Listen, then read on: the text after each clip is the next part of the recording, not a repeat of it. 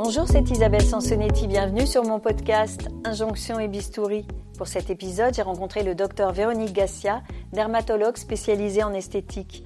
Ensemble, nous parlons des injections de toxines botuliques et d'acide hyaluronique pour être mieux dans son âge, pas pour tricher à l'infini, du lien qui existe toujours entre le médical et l'esthétique en dermatologie, de la pression liée au vieillissement, des traitements d'embellissement chez les plus jeunes, notamment au niveau des lèvres, des demandes justifiées, des excès, des mères qui font et des filles qui ne font pas et vice-versa. Bref, une conversation nourrie sur les atouts et limites de la médecine esthétique. Micro. Bonjour Véronique Gassia, vous êtes dermatologue spécialisée en esthétique. Qu'est-ce qui vous a amené à pratiquer euh, ce type de médecine qui embellit? J'ai débuté les premiers actes esthétiques euh, avec des peelings pour traiter les cicatrices d'acné. Donc c'était plutôt un mélange entre euh, médical et esthétique. Et donc, vous continuez d'avoir une pratique thérapeutique ou vous ne faites que de l'esthétique? Alors, je fais essentiellement de l'esthétique, mais il faut savoir qu'en dermatologie, il y a toujours un lien entre euh, le médical et l'esthétique. Hein. Dans l'acné, dans la coupe rose, dans les pigmentations, il y a toujours une part un peu médicale. De toute façon, même si je fais que de l'esthétique, je vais forcément être amenée à traiter des pathologies. Si je fais des peelings ou si je traite des cicatrices, je vais être amenée à prendre en charge l'acné. Si je fais de l'épilation laser, je suis amenée à prendre en charge des hirsutismes. Si je traite euh, des pigmentations, on traite le mélasma, le masque de grossesse. Donc il y a souvent un lien entre l'esthétique et, euh, et, le thérapeutique. Après, euh, il y a des indications qui sont purement esthétiques, comme le traitement des rides ou de la qualité de peau. Voilà. Et après, il y a le, tout ce qui est prévention du vieillissement et qui est aussi à cheval entre les deux, puisqu'on va surveiller l'apparition euh, de lésions précancéreuses, par exemple. Donc il y a vraiment un lien, pour moi, entre l'esthétique et le thérapeutique. Et vous-même, vous êtes particulièrement préoccupée par votre apparence physique? Alors moi, je ne suis pas préoccupée, non, mais je m'en occupe. Ça veut dire que ce n'est pas un problème pour moi de vieillir. Je pense que vieillir est normal et vieillir est une chance. Donc l'esthétique pour moi c'est un accompagnement qui permet d'être mieux euh, dans son âge, tout simplement. Donc c'est pas forcément de faire 20 ans de moins. Non, pas du tout, parce que je crois que même si on veut avoir une apparence physique euh, plus jeune, on a malgré tout un psychisme, une histoire, et puis on a aussi un corps, et euh, tout cet ensemble fait qu'on ne peut pas complètement tricher avec son âge. Oui, parce que vous avez raison, souvent on voit des, personnes qui ont fait beaucoup sur le visage, mais qui ont un petit peu oublié soit leur posture, soit leur démarche, soit leurs mains. Alors donc il y a toujours quelque chose qui ne va pas, donc c'est vrai qu'il faut, garder un équilibre. Voilà, le vieillissement en fait ne se résume pas au visage, ça c'est sûr, c'est un ensemble. Et puis il y a même des petites notions qu'on ne peut pas maîtriser, comme euh, l'allure, par exemple, la façon dont on marche ou la façon dont on regarde ou dont on parle. Donc forcément, euh, on ne peut pas tricher euh, à l'infini, mais on peut euh, être bien dans sa peau, avoir une apparence qui est agréable et surtout avoir un visage qui est en rapport avec la façon dont on se sent. Alors est-ce que vos patients vous demandent si vous avez fait des choses ou ah oui, oui. Les patients me regardent beaucoup. Parfois, ils me disent que j'ai l'air fatiguée. Parfois, ils me disent que j'ai l'air en forme. Voilà, donc on est vraiment forcément une vitrine. Et euh, les patients ont envie de savoir ce que je fais. Donc euh, voilà, je, leur dis mon âge et je leur dis euh, ce que je fais. En fait, je fais pas énormément de choses. Un petit peu de botox, un petit peu d'acide hyaluronique, quelques peelings, qui restent des peelings superficiels. Voilà, et je reste assez voilà, dans la mesure. Mais je n'ai pas du tout de, problème par rapport à ça. Quand vous avez commencé à faire ces traitements, est-ce que c'était parce que vous vous sentiez euh, tenu de le faire euh, pour tester les mêmes procédures que vos patients ou c'était vraiment pour vous? Alors, je crois que j'ai commencé à le faire pas tout à fait en même temps que quand j'ai commencé sur mes patients. C'est-à-dire qu'au début, j'éprouvais pas le besoin de, de me traiter du tout. Et c'est quand j'ai commencé à avoir quelques petits signes que je me suis dit que c'était bien aussi d'être euh, dans la prévention et dans l'entretien. Mais j'ai commencé, euh, j'ai commencé d'abord par mes patients et peut-être au bout d'une dizaine d'années, je, je suis passée à, à, mon propre euh, traitement. Alors moi, je fais tout moi-même parce que j'ai beaucoup de mal à faire confiance aux à autres. mince. Voilà. C'est pas facile. Non, c'est pas facile. Alors, vous ressentez comment la pression liée au vieillissement? La pression liée au vieillissement, les, patients l'expriment très bien. Dans le monde professionnel, ça c'est très clairement euh, exprimé. Euh, le fait de se retrouver avec des, jeunes qui arrivent dans un, dans un domaine, c'est toujours une, concurrence qui paraît difficile. Après, il y a le, alors il y a beaucoup de côtés affectifs après un divorce, j'ai souvent des femmes ou des hommes d'ailleurs, ils me disent je suis de nouveau sur euh, le terrain de la séduction, donc euh, voilà, ils, ont besoin de peut-être de se sentir tout simplement euh, mieux dans leur peau. Donc il y a la pression de l'âge, elle est un peu dans ces, dans ces deux domaines. Vous avez beaucoup d'hommes? Alors j'ai pas beaucoup d'hommes, non, j'ai à peu près un homme pour dix femmes. Il y a des couples qui viennent ensemble faire leurs soins, des couples hétéros et des couples homos. Il y a des hommes qui viennent seuls pour euh, voilà vieillir bien. Et il y a des patients qui sont plus jeunes. On a des hommes maintenant qui euh, très jeunes prennent soin de leur apparence voilà. Ça c'est un peu nouveau le, cette tranche d'âge d'hommes jeunes. Mais en nombre on va dire proportionnellement aux femmes moi j'ai pas une augmentation très significative. Ça reste quand même un peu tabou. Et quand vous dites jeune c'est à partir de quel âge? Alors ça peut être 25-30 euh, ans pour euh, des corrections par exemple au niveau du menton ou pour avoir une mâchoire plus carrée, voilà, donc plutôt dans l'embellissement. Pour traiter des cicatrices d'acné aussi, il y a pas mal de demandes. Et après, euh, un peu plus tardivement, pour faire du Botox et les jeunes femmes Parce qu'on dit qu'il y a une recrudescence de toutes jeunes femmes, et notamment qu'on des demandes au niveau des lèvres, des pommettes. Est-ce que ça fait partie de votre patientèle Oui, oui. Alors, il y a énormément de jeunes qui, euh, qui viennent. Alors, il y a des jeunes qui ont un besoin, c'est-à-dire avec des lèvres très fines, mm. chez qui on va pouvoir corriger, euh, voilà. Mais il y a aussi beaucoup de demandes qui ne sont pas du tout justifiées et qui sont juste pour suivre la tendance. Et donc, euh, bon, dans ces cas, c'est vrai que moi, j'ai quand même des limites et que j'ai parfois du mal à aller trop dans l'excès et donc j'essaie de, chercher un peu quelle est, euh, quelle est la motivation réelle de la personne et de voir si vraiment euh, il y a une justification à faire ça ou pas. Voilà. Qu'est-ce qu'elles vous disent ces jeunes femmes Alors, souvent c'est pour suivre euh, la tendance pour être dans la mode parce que telle ou telle influenceuse ou telle mannequin euh, à pratiquer cette technique. Voilà. Elles vous le disent comme ça. Je veux euh, faire comme mm. euh, X ou Y. Elles le disent clairement. Mm. Et parfois même elles montrent un modèle. Elles disent je veux les lèvres, les mêmes lèvres que que ça. Que qui par exemple? Vous avez des Non, mais c'est souvent des photos qui proviennent d'Instagram. Oui, alors après, ils sont très suivis, euh, toute la famille Kardashian, c'est sûr que ça, c'est vraiment le modèle euh, premier. Mais après, ça peut être des gens moins connus, euh, en mm. tout cas moins connus de moi, et qui sont des influenceuses et que suivent les jeunes. De la télé-réalité voilà. parfois aussi. Voilà, c'est ça. Et donc, parfois, vous dites, vous dites non?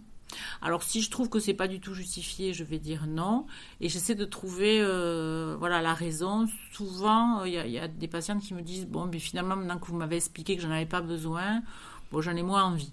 Ça c'est après la façon dont on se photographie avec euh, les, portables euh, donne parfois une image du visage qui n'est pas vraiment la réalité. On se voit des défauts, on se voit un nez trop grand par exemple. Et du coup, en reprenant des photos qui sont de qualité, qui sont bien euh, cadrées, on peut démontrer à la personne que finalement, elle n'a pas le défaut qu'elle croyait avoir. Et vous, vous faites comment les matins où vous n'êtes pas satisfaite de votre image dans le miroir, comme ça arrive à beaucoup d'entre nous? Alors, quand je ne suis pas satisfaite, ben, je me mets un peu de terracotta et un peu plus de maquillage. Mm. Voilà, et puis, euh, et puis ça passe. Alors, vous avez été l'une des premières dermatos à accompagner l'arrivée de, en France de la fameuse toxine botulique hein, qui s'injecte dans les muscles responsables des rides d'expression. Vous pouvez nous raconter comment cette molécule a fait euh, en grande partie le succès de la médecine esthétique Alors, euh, la première fois que j'ai entendu parler de la toxine, c'était euh, dans un congrès aux États-Unis où j'ai vu effectivement les, les résultats sur les rides du lion et de la patte d'oie et du front. Et là, euh, j'étais assez euh, bluffée. Et donc, quand je suis rentrée en France, je me suis dit, il faut absolument que, que je me documente et que je me forme. Et très rapidement, j'ai trouvé que le, le rapport entre la, la simplicité finalement de l'acte pour le patient et les résultats qu'on obtenait étaient très satisfaisants et ça donnait un regard ouvert et reposé qu'il était impossible d'obtenir avec une autre technique. Donc tout de suite j'ai été bluffée par cette technique et mes patientes aussi, puisqu'au début c'était surtout des femmes et très vite donc il y a eu un engouement euh, terrible pour cette technique avec en plus une, une sécurité puisqu'on a peu ou pas d'effets secondaires avec cette technique. Et en même temps, autour de moi, quand on parle de ces injections, il y a encore beaucoup de gens qui se méfient de la toxine botulique. C'est, étonnant parce que, comme vous le dites, euh, c'est aussi euh, un médicament, donc ça veut dire qu'il y a eu beaucoup d'études cliniques sur cette molécule et qu'a priori, il y a un niveau de sécurité qui est quand même très élevé. Et il y a des gens qui ont peur. Alors, est-ce qu'ils ont peur parce qu'il y a eu des résultats euh, un petit peu excessifs au début qui figeaient un peu les fronts? Est-ce qu'ils ont peur de perdre leurs expressions? Il y a plusieurs craintes. La première crainte qui est souvent exprimée, c'est je ne veux pas être figé. Donc ça, j'explique que le résultat euh, dépend de la façon dont on injecte et de la dose. Et euh, bon, moi je maîtrise bien euh, la technique, donc je peux tout à fait donner le résultat que le patient souhaite obtenir. Donc ça, j'explique bien et ça rassure. Et puis je dis qu'on peut toujours injecter légèrement et puis rajouter dans un deuxième temps si nécessaire. Donc ça, ça rassure les gens. Après, ce qui fait peur, je pense, c'est le mot toxine. Je pense que y a une espèce de fantasme de quand on entend le mot toxine, on a peur et ça, ça reste quand même toujours euh, un peu marqué dans les esprits. Mais quand on explique que c'est un médicament, qu'on l'utilise depuis très longtemps, depuis plus de 30 ans, euh, en thérapeutique, on utilise des doses très fortes, qu'on l'utilise même chez des enfants, on arrive quand même à rassurer les, patients. Oui, parce qu'on peut difficilement s'en passer. Euh, en tout cas, au niveau du front, le contour des yeux, il y a, pas... C'est le meilleur outil pour cette zone-là. Donc, voilà. Après, je pense quand même que maintenant, c'est beaucoup moins tabou qu'au début. Hein. Voilà. Au début aussi, on, on, disait que le produit paralysait, donc c'était ce côté-là qui, qui faisait peur. Le côté totalement réversible, ça rassure aussi beaucoup. Alors, la médecine esthétique a longtemps été critiquée hein, euh, comme une, étant une médecine plus commerciale, qui n'était pas forcément sérieuse. Ça a évolué quand même. Alors oui et non. Ah oui Oui, oui. Alors l'image de la médecine esthétique a évolué parce que elle a quand même une base scientifique et elle est pratiquée par des médecins. Euh, et on a démontré qu'on avait un impact sur euh, l'estime de soi, sur la qualité de vie, et que c'était finalement pas si futile que ça de pratiquer des actes esthétiques. À côté de ça, ce qui est un peu attristant, c'est qu'il y a des personnes qui ne sont pas habilitées qui ne sont pas médecins, qui vont pratiquer des actes de façon un peu euh, sauvage. Et ce côté-là, il est un peu contrariant, on va dire. Oui, on fait comment alors pour euh, éviter que des gens aillent se faire euh, injecter sur un coin de cuisine par des non-médecins qui, en plus, on ne sait même pas ce qu'ils injectent? Alors ça, c'est très compliqué parce qu'il y a une espèce de d'engouement justement pour des personnes qui sont pas forcément euh, compétentes, tout simplement parce qu'elles apparaissent sur les réseaux et que sur les réseaux, elles disent être diplômées et être compétentes. Et donc ce qu'on entend, ce qu'on voit sur les réseaux est plus important que la réalité. Voilà, ça c'est un petit peu gênant. Et donc c'est à nous, médecins, à communiquer et à bien expliquer que la médecine esthétique, c'est une médecine à part entière. J'ai assisté à l'émergence des injections qu'on faisait à l'époque pour rajeunir et maintenant on y recourt aussi euh, beaucoup pour embellir. Euh, et notamment les plus jeunes, on en a un petit peu parlé euh, tout à l'heure. Et cette idée de prévention, j'ai envie de dire, alors euh, fini l'insouciance, on doit désormais se préoccuper de ces rides avant qu'elles apparaissent. Est-ce que c'est pas une nouvelle injonction? Alors moi, je suis contre les injonctions, donc effectivement, je trouve que de se dire qu'il faut obligatoirement le faire, c'est vrai que ça peut être une contrainte et une pression. Je pense que chacun a sa propre façon de se voir et on n'a on pas tous la même façon d'intégrer euh, la beauté, l'apparence dans, dans la vie et dans ses valeurs. Donc voilà, il y a des personnes qui vont être perfectionnistes et qui vont rechercher à être toujours parfaites et qui vont être vraiment dans cette recherche permanente de, de l'apparence. Et puis il y en a d'autres qui seront beaucoup plus décontractés par rapport à ça. Je crois qu'il faut s'adapter à chaque personne et qu'il n'y a a pas de règles à suivre. On a démontré qu'effectivement faire des injections tôt et régulièrement, ça un peu le vieillissement. Voilà, mais on a aussi le droit de vieillir, on a aussi le droit d'accepter ses rides et de se sentir bien avec. Il n'y a pas du tout d'obligation. Et moi, quand quelqu'un vient me voir et qu'on me demande quand est-ce qu'il faut que je fasse mes premières injections, et la première chose que je réponds, c'est quand vous en aurez envie. Voilà, parce qu'après, euh, voilà, il n'y a pas du tout d'obligation. Parfois, les, personnes de 45-50 ans qui n'ont pas encore fait d'injection, elles n'y vont pas par peur de l'engrenage.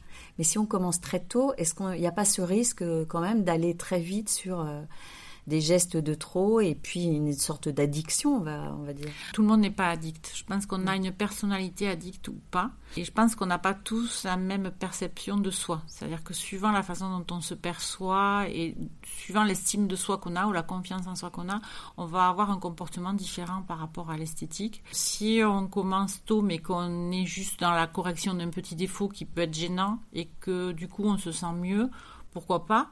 Si c'est juste la recherche permanente d'une perfection, là, ça va être plus compliqué. Donc, moi, ce que je fais, c'est que j'essaie de détecter ces personnes qui ont une perception euh, un peu particulière, soit parce qu'elles sont dysmorphophobiques, elles voient toujours un défaut qu'elles n'ont pas, donc celles-là, il faut être hyper prudent euh, avec, soit parce qu'elles sont trop perfectionnistes, et ça, j'essaie toujours d'expliquer que de toute façon, la perfection n'existe pas, que le vieillissement est inéluctable et qu'il faut une part d'acceptation pour, euh, pour être heureux, sinon on est forcément malheureux. Hein. Alors, je crois qu'il y a des labos qui réfléchissent à des, des façons de réticuler, par exemple, les gels d'acide hyaluronique pour qu'on puisse injecter plutôt les plus jeunes pour pas que ça se soit trop, comment dire, figé après dans la peau. Parce qu'on se dit quand même, quand on pique, on sait que ça crée euh, dans le derme euh, une petite euh, cicatrisation quand même. Même si le produit s'en va, il y a la trace, en tout cas, euh, peut-être collagénique de, de, l'injection. Et, si on répète ces injections sur des années, euh, qu'est-ce que... Alors moi, il y a des patients que je suis depuis 20 ans et que j'injecte depuis 20 ans. Alors c'est vrai que moi, j'utilise des petites quantités,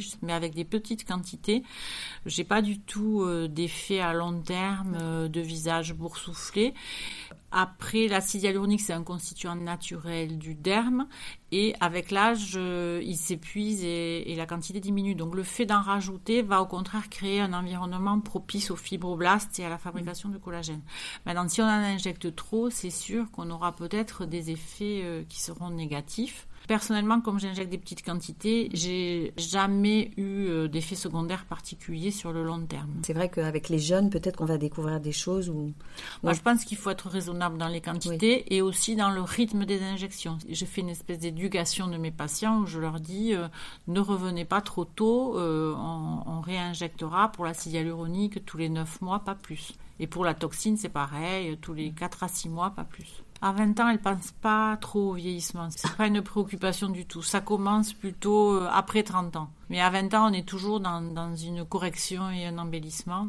Voilà, sauf pour les lèvres. Alors c'est vrai que moi, je me pose la question pour les filles très jeunes qui ont beaucoup injecté leurs lèvres, peut-être qu'elles auront un vieillissement accéléré euh, à 40 ans. Ben, on ne sait pas. Hein. On ne sait pas. Et on sait que la médecine esthétique, évidemment, c'est beaucoup moins euh, radical. Pas radical comme la chirurgie esthétique, et il y a moins de, risques de complications et tout ça. Parfois, quand même, il peut y avoir des effets secondaires. Et les patients disent oui, mais la dermatologue ou le dermatologue n'a pas assez insisté, si j'avais su.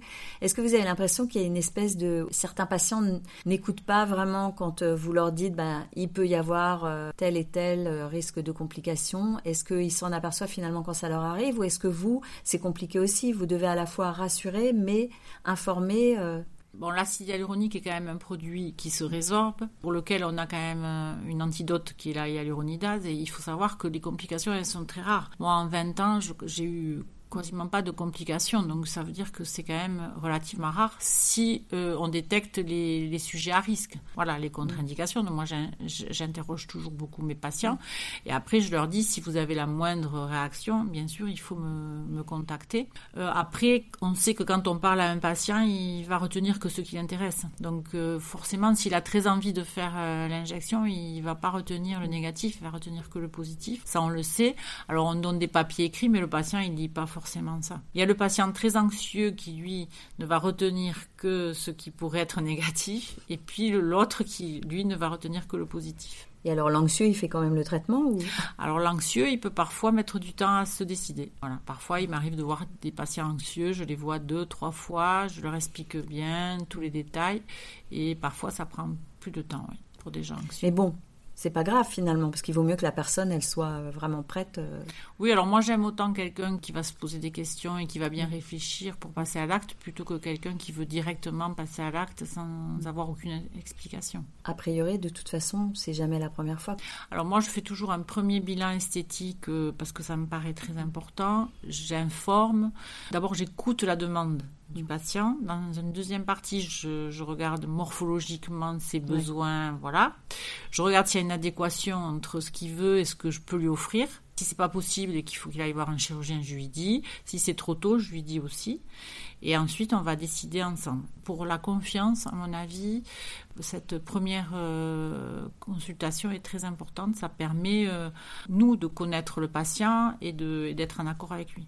Est-ce que parfois, vous, vous n'avez pas du tout envie de traiter un patient? Oui, ça m'arrive. Alors, si quelqu'un est trop anxieux, moi, je force jamais. C'est-à-dire que si je sens que la personne a des angoisses, des inquiétudes, je lui dis, bah, écoutez, vous y réfléchissez, vous me posez toutes les questions, et quand vous n'en aurez plus, on passera à l'acte. Soit si je sens que le patient est compliqué, difficile, s'il a déjà vu plusieurs personnes, s'il s'est fait injecter plusieurs produits différents, euh, je vais être beaucoup plus euh, sur la défensive. Et, ça, vous le voyez tout de suite quand il y a eu quelque chose ben Maintenant, j'ai l'habitude. Parce que ça peut même être dangereux d'injecter sur. Euh, oui, mais il y a des patients pas le produit qui est en Il y a des patients qui mentent. Hein. Mais mm. je pense qu'avec l'habitude, on arrive à détecter les patients qui sont plus compliqués.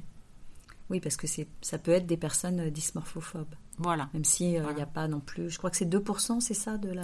Oui, il n'y en a pas beaucoup, mais il y en a quand même. Hein. Il faut savoir les détecter parce qu'ils sont, ils sont compliqués, ceux-là. Oui. Surtout, ils sont jamais contents. Voilà, ils sont euh, jamais contents et puis c'est difficile de leur dire que le problème n'est pas physique mais psychologique, c'est très difficile. Ils n'acceptent pas en fait. Vous travaillez parfois avec des psys? Ou Oui, oui, vous ça. Avez un référent? Ça m'est déjà arrivé euh, pour des patientes qui voyaient des défauts qu'elles n'avaient pas, par exemple. Et donc, euh, j'étais obligée de leur expliquer que je ne pouvais pas corriger un défaut qui n'existait pas. Ah et que c'était la façon dont elles se voyaient qui, qui posait problème. Et, mais bon, c'est souvent pas bien accepté. Oui, j'imagine. Alors, vous disiez tout à l'heure, vous avez dans votre patientèle des mères et des filles qui viennent ensemble parfois, c'est ça? Oui. Et qui a entraîné l'autre? Alors, euh, bah, il y a les deux cas. Il y a, le cas de la mère qui fait ça depuis longtemps, et puis euh, du coup, la fille euh, va, dès les, premières rides, vers 35 ans, par là, elle va venir pour faire son botox, par exemple. Et puis, il y a le cas inverse, où c'est la, fille qui, va offrir ça, par exemple, à sa mère. Voilà, c'est déjà arrivé comme cadeau pour que elle se sente mieux dans son vieillissement. Ça veut dire que quand une mère, en tout cas, consomme, euh, la fille va forcément être consommatrice ou pas Alors pas du tout, parce qu'il y a aussi des, filles qui jugent durement leur mère parce qu'elle fait ça. Peut-être parce qu'elles ont l'impression qu'elles veulent être, euh, elles veulent sortir peut-être de leur rôle de mère. Je sais pas. Il y a mm. quelque chose de, voilà. Parfois il y a un jugement qui peut être euh, difficile. Elles ont l'impression que leur mère est en compétition avec elles. Peut-être, peut-être, c'est ça. Et dans ce cas-là, elles ne font rien? Et dans ce cas-là, parfois je vois la fille pour d'autres problèmes dermatologiques et puis elle me dit oui, ma mère fait ci, fait ça. Et elles comprennent pas parce que elles ont l'impression que, il y en a qui ont l'impression qu'on peut accepter de vieillir, mais parce qu'elles n'ont pas la problématique. Et donc je leur explique que peut-être elles vont changer d'avis un jour. Et souvent c'est ce qui se passe d'ailleurs. Il y en a même qui viennent en me disant ah ben il y a dix ans je pensais pas que, que j'aurais envie et maintenant je comprends. Mais c'est une histoire de goût aussi? Alors il y a une histoire de goût, bien sûr. Hein. Le goût, c'est comme pour la coiffure, euh, la tenue vestimentaire. Euh, il y a de l'élégance, il y a de la non-élégance, on va mm. dire, hein, dans, l'esthétique. Et après, il y a cette recherche peut-être de, ouais, de l'éternelle jeunesse qui, qui, est peine perdue et qui amène certaines personnes à trop en faire. Et ça, c'est pareil, vous dites non, vous, parfois Moi, j'essaie de dire qu'il faut une dose d'acceptation. Donc, souvent, je leur dis, allez, je vous injecte un peu de Botox, un peu d'acide hyaluronique et un peu d'acceptation. Et voilà, j'essaie de, de montrer que vieillir, c'est une chance et qu'il faut aussi accepter une part de ce qui se passe, ne serait-ce que pour euh, être en accord avec sa classe d'âge. Hein. Oui il y a toujours une, des différences en fait dans la morphologie ou dans la façon de, de se comporter ou même dans l'envie qu'on a dans la façon de vivre. Donc, euh, vouloir avoir euh, un, meilleur, enfin, un visage plus doux, plus reposé, euh, moins sévère, enlever ce qui nous gêne dans un visage, c'est bien. Vouloir avoir 20 ans, c'est passé, il fallait en profiter. C'est rare maintenant, non, les patientes qui viennent et qui disent je voudrais perdre 5 ans ou 10 ans. Non, elles disent plus ça. C'est fini. Elles hein, veulent avoir bonne mine. Souvent, elles disent je veux avoir bonne mine. C'est plus sur l'effacement, des, l'atténuation des expressions euh, voilà, négatives. C'est ça. Et pour vous, c'est quoi un résultat euh, réussi d'ailleurs? Alors le résultat pour moi il est réussi euh, quand la patiente euh, est satisfaite, c'est-à-dire quand j'ai pu répondre à, ses attentes. Les attentes elles varient d'une personne à l'autre. Même si on a un très beau résultat, on va dire artistique, si c'est pas ce que voulait le patient, c'est pas réussi. Donc il faut vraiment écouter euh, les personnes parce qu'il y a des personnes qui, qui veulent très peu, il faut s'adapter, d'autres qui veulent plus. Voilà, il faut, il faut essayer de, correspondre. Il y en a qui veulent pas du tout changer d'expression ou de morphologie, donc il faut vraiment pas les, modifier. Ça veut dire que des résultats réussis peuvent ne pas vous plaire. Ben, on peut se dire que d'un point de vue théorique, par exemple, sur certaines patientes, on pourrait faire plus, mais elles sont satisfaites, elles sont bien, et donc moi je pousse jamais euh, à l'excès parce que si la personne se sent bien avec ce que j'ai fait, mon but est atteint. D'accord. Alors, on craint davantage la chirurgie esthétique hein, qu'un traitement de médecine parce qu'elle est radicale. Néanmoins, on sait très bien, hein, vous comme moi, qu'on peut beaucoup transformer aussi avec les injections, notamment les full fesses. Ça peut aussi euh, figer les visages, c'est ça? Alors moi, le full face, euh, si ça s'adresse à quelqu'un qui est encore jeune et qui n'a pas trop euh, de perte de volume, je pense que oui, ça peut donner des super résultats. Je ne vais jamais injecter 15 euh, seringues dans le visage de quelqu'un parce que j'estime que si quelqu'un a besoin de 15 seringues, il vaut mieux qu'il aille voir un chirurgien. Voilà. Donc je sais connaître mes limites et connaître les limites des injections et je trouve que euh, c'est aussi très honnête de dire à quelqu'un qu'il vaut mieux qu'il aille voir un chirurgien. Mais il y a aussi des techniques qu'on fait pour euh, justement freiner euh, l'affaissement et peut-être empêcher d'un jour recourir à la chirurgie esthétique. Alors on peut effectivement par exemple corriger un défaut de menton. Par exemple le, menton c'est le meilleur exemple. Si on a un menton qui est trop petit ou trop en arrière, on va créer un vieillissement accéléré avec une contraction des muscles et un relâchement qui va être plus important, plus visible. C'est vrai que si on corrige l'anomalie morphologique, par exemple avec une injection d'un acide hyaluronique assez volumateur, on va euh, ralentir et stabiliser le vieillissement. Dans ce cas, on peut dire qu'on a une injection qui est utile. Après, euh, si le défaut est trop important, on a quand même parfois besoin d'avoir recours à la chirurgie. Voilà, donc c'est bien qu'on ait une, idée précise de jusqu'où on peut aller et jusqu'où ça sert à rien d'aller. Très peu de personnes ont envie de, ou en tout cas envisagent d'aller un jour euh, se faire opérer. Ça fait toujours peur la chirurgie. Donc la médecine esthétique, là, euh, telle qu'elle est, elle peut euh, quand même... Euh, Alors la, médecine esthétique, elle peut pas tout. Hein. Quand on va avoir un relâchement musculaire, hein, par exemple, de l'ovale, quand on, a, vieillit, on vieillit au niveau de la peau, et aussi au niveau des muscles, on va pas pouvoir retendre avec des techniques médicales. On va être obligé d'avoir recours à un lifting. Si on a un très gros défaut morphologique au niveau maxillaire, on va parfois avoir nécessité d'avoir recours la chirurgie. Alors moi, ça m'est arrivé d'avoir des patients qui ont d'abord fait, par exemple, une injection du menton. Et ils se sont sentis mieux, ils ont été corrigés et du coup, dans un deuxième temps, ils ont accepté la chirurgie. Ça peut, enfin, l'injection peut aussi être euh, un tremplin pour passer à la chirurgie quand on a un défaut morphologique. Au niveau du nez, notamment, parfois? Alors, au niveau du nez, au niveau du menton. Alors on parle beaucoup des fils tenseurs résorbables en ce moment, alors qu'il y a quelques années, euh, c'était une méthode quand même qui était controversée. J'ai l'impression que maintenant tout le monde s'y met. Euh, est-ce que c'est vraiment euh, une technique qui vous paraît intéressante Parce que moi, j'ai l'impression que ça marche sur les gens qui n'en ont pas besoin, en fait. Alors oui, alors la différence, c'est qu'avant, il n'y avait pas les fils résorbables, n'existaient pas. C'était des fils permanents. Et donc, à partir du moment où on mettait un fil permanent, c'était quand même un acte qui s'approchait euh, d'un acte chirurgical. C'était pas quelque chose de, de simple.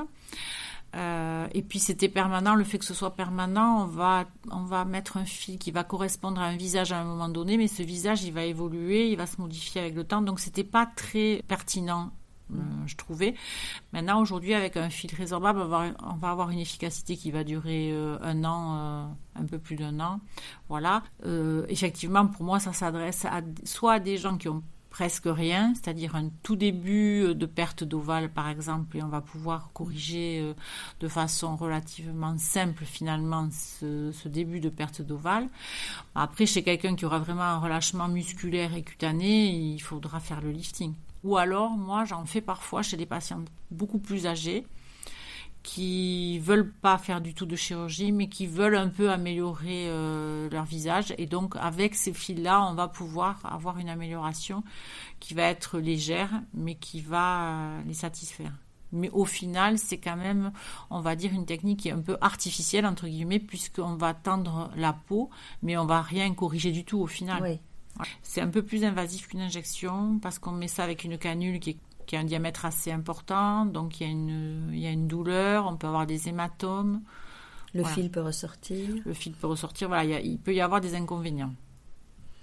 Alors on disait tout à l'heure que c'était quand même idéal, euh, ou en tout cas souhaitable, de commencer pas trop tard. Ça veut dire que si on s'y met à 50-60 ans, euh, c'est trop tard? Non, non, il n'y a pas il d'injonction à commencer. Euh, voilà, ce qui est sûr, c'est que à 30 ans, on a 100% de notre collagène qui est présent on va perdre à peu près 1% du collagène par an. Donc ça veut dire que ben, à 70 ans, on n'en aura plus beaucoup. Donc si on fait des techniques qui stimulent un peu le collagène avant, euh, effectivement, on va quand même ralentir le vieillissement. Et puis pour la femme, il y a quand même euh, la période de la ménopause qui est une période un peu d'accélération du vieillissement parce que les, les oestrogènes ne vont plus avoir leur action.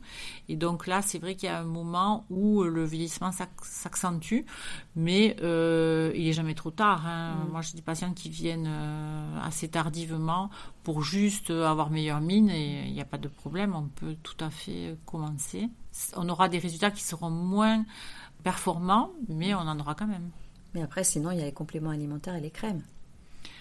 Alors, une crème agit euh, sur euh, l'hydratation euh, superficielle de la peau, elle protège, elle restaure la fonction barrière, elle protège du soleil, mais elle va pas en profondeur. Alors s'il y a des crèmes à base de rétinol par exemple qui vont avoir une action, mais si la peau est très abîmée, on va pas la récupérer avec une crème, ça c'est sûr. Hein. La crème c'est plus un accompagnement. Alors, la plupart de vos patientes viennent pour effacer euh, certains signes du vieillissement, même si on a dit qu'il y avait euh, de plus en plus de jeunes dans votre patientèle, ou en tout cas dans la patientèle de tous les dermatos et médecins esthétiques. Vous pensez que celles qui viennent euh, pour se débarrasser des signes de l'âge, elles le font aussi en réponse à une certaine pression hein? On est dans une société qui valorise beaucoup l'apparence de la jeunesse, ou c'est vraiment une affaire entre soi et soi? On va dire que globalement, 90% des patientes qui viennent, elles le font juste pour elles. Elles ont envie de se sentir mieux quand elles se regardent. Elles se sentent euh, en pleine forme, mais quand elles se regardent dans le miroir, elles se trouvent l'air fatiguées. Donc voilà, souvent c'est ça qui les amène euh, à pratiquer ces gestes plus que l'environnement. Après, il y a toujours des cas où c'est le contexte professionnel ou le conjoint qui est exigeant. Bon, il peut toujours y avoir des cas, mais dans la majorité des cas, en tout cas, la femme, elle fait ses soins pour elle. Vous avez eu des cas de, femmes qui disaient c'est mon mari oui, oui, j'ai vu des femmes qui étaient accompagnées par leur mari et le mari disait euh, ma femme a besoin de ci, ma femme a besoin de ça. Voilà, donc ça arrive effectivement.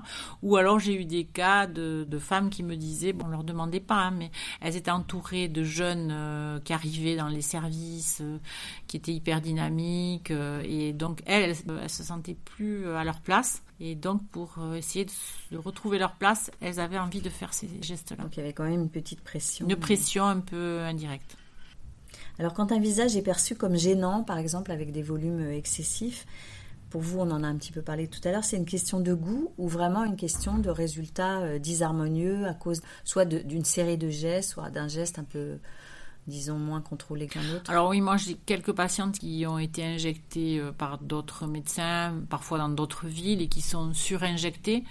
Ce sont souvent des patientes qui étaient trop en demande et le médecin n'a pas su euh, dire non à un moment donné. Il y a des patientes qui me disent je préfère être gonflée que ridée, par exemple. Donc il y a aussi une question de goût. Moi, c'est pas mon goût, mais si elles souhaitent ça, elles ont sûrement mis la pression à un médecin pour être gonflées peut-être que chacun euh, suit jusqu'à un certain point. Moi, moi j'ai vraiment des limites par rapport à ça. Et donc, ça m'est déjà arrivé plusieurs fois de dire à des patientes, là, je peux plus parce que vous êtes trop injectées et moi, je ne peux plus le faire parce que c'est trop pour moi. Et donc elles sont parties, elles sont plus revenues, elles sont plus jamais revenues. Hein. et euh, elles n'ont pas été très agréables avec moi, mais je pense qu'elles vont ailleurs. Hein. oui, et qu'elles trouvent un autre médecin pour le faire. Il y a une question de goût quand même, c'est sûr. Hein. Mais est-ce qu'il n'y a pas un peu une déformation professionnelle? Est-ce que quand vous voyez quelqu'un, vous vous dites ah oui, tiens, euh, cette personne, elle pourrait, ça lui ferait du bien de faire des choses ou? Parfois, je me le dis, et parfois, je me dis qu'il faut que j'arrête de me le dire, et qu'il faut c'est notre société, c'est sûr, qui fait que on accepte, on fait un peu la corrélation entre vieillir et ne plus être euh, à la hauteur. Alors que dans certains pays, au contraire, euh, un visage euh, qui a des rides, c'est quelqu'un qui a de l'expérience, qui, est, qui est un sage, donc on a, qui a une autre dimension. Moi, je pense que voilà, on n'est pas obligé de tout corriger et, et on n'est pas obligé non plus d'injecter tout le monde. Alors finalement, est-ce qu'on peut vraiment recourir au traitement de médecine esthétique sans un jour en faire trop? Oui, je pense que oui. Enfin, moi, j'ai beaucoup de, patientes qui sont un peu à mon image, c'est-à-dire qu'elles elles ont envie de s'entretenir, mais elles n'ont pas envie de se transformer et elles n'ont pas non plus euh, envie d'avoir 20 ans. Enfin, moi, j'ai pas envie d'avoir 20 ans. J'ai une fille jeune, donc euh, je vois bien que je dois être à ma place et accepter aussi le temps qui passe. Mais si je peux avoir une jolie peau et avoir bonne mine, euh, voilà, je suis contente. Et c'est un sujet que vous abordez avec votre fille? Elle, elle est quoi? Elle est adolescente? Non, elle a 23 ans et du coup, euh, oui, oui, on aborde ce, ce sujet et, et je pense que c'est bien que chacun ait, ait sa sa place et soit dans son âge. Oui, mais alors du coup, elle a commencé ou pas, elle? Non, non, elle n'a pas commencé. elle n'a pas envie ou c'est vous elle qui pas besoin. Alors je pense qu'elle n'a pas besoin, voilà déjà, et pas forcément envie non plus. Il y a une nouvelle génération qui est encore un peu plus jeune et qui est encore plus, euh, on va dire, euh, axée sur les réseaux. Mais à ce moment-là, vous, en tant que médecin, vous n'êtes pas censé euh, injecter un jeune qui n'est pas majeur? Moi, j'ai jamais injecté quelqu'un qui n'était pas majeur. Hein. Mm. Alors, c'est pas interdit, mais on doit avoir l'accord des parents. Et dans ces mais bon, les mineurs, ils n'ont pas l'argent souvent, hein, donc euh, c'est un facteur limitant quand même. Bien sûr. C'est pour ça que certains euh, trouvent d'autres façons euh, d'aller. Voilà, c'est pour ça qu'il y en a qui choisissent de se faire injecter de façon meilleur marché, mais avec le risque que ce soit pas par quelqu'un qui est compétent et pas avec des bons produits. Et vous, vous avez vu des dégâts comme ça? Vous avez eu des jeunes qui ont Alors, pas forcément des jeunes. Les dégâts que j'ai vus, c'était pas des jeunes. Quand je leur demande pourquoi elles sont allées euh, chez des gens non compétents, c'est parce qu'elles les pensaient compétents parce qu'ils étaient sur Instagram et qu'ils affichaient qu'ils étaient compétents. Mais elles n'ont pas pris la peine de vérifier. Alors j'ai eu ben, quelqu'un qui s'était fait injecter du Botox par une esthéticienne et qui avait les deux yeux complètement fermés. Euh, j'ai eu quelqu'un qui s'était fait brûler alors euh, les rides par une technique euh, non identifiée et qui était brûlée au deuxième degré. Ça a mis des mois à récupérer. Et elle a gardé une cicatrice, j'imagine. Voilà. Euh, voilà, on voit quand même des cas. Bon, après, des, lèvres qui sont dissymétriques, euh, des nodules, on ne sait pas quel est le produit qui a été injecté. Voilà, on en voit pas mal. Les personnes euh, s'en veulent un peu et elles se sentent effectivement naïves mais je ne sais pas pourquoi elles ne sont pas allées voir un médecin. certains de vos confrères qui disent oh là là, moi j'ai pas trop envie de, passer derrière euh, un non-médecin parce que s'il y a un souci, c'est le dernier qui a soigné qui peut être jugé responsable.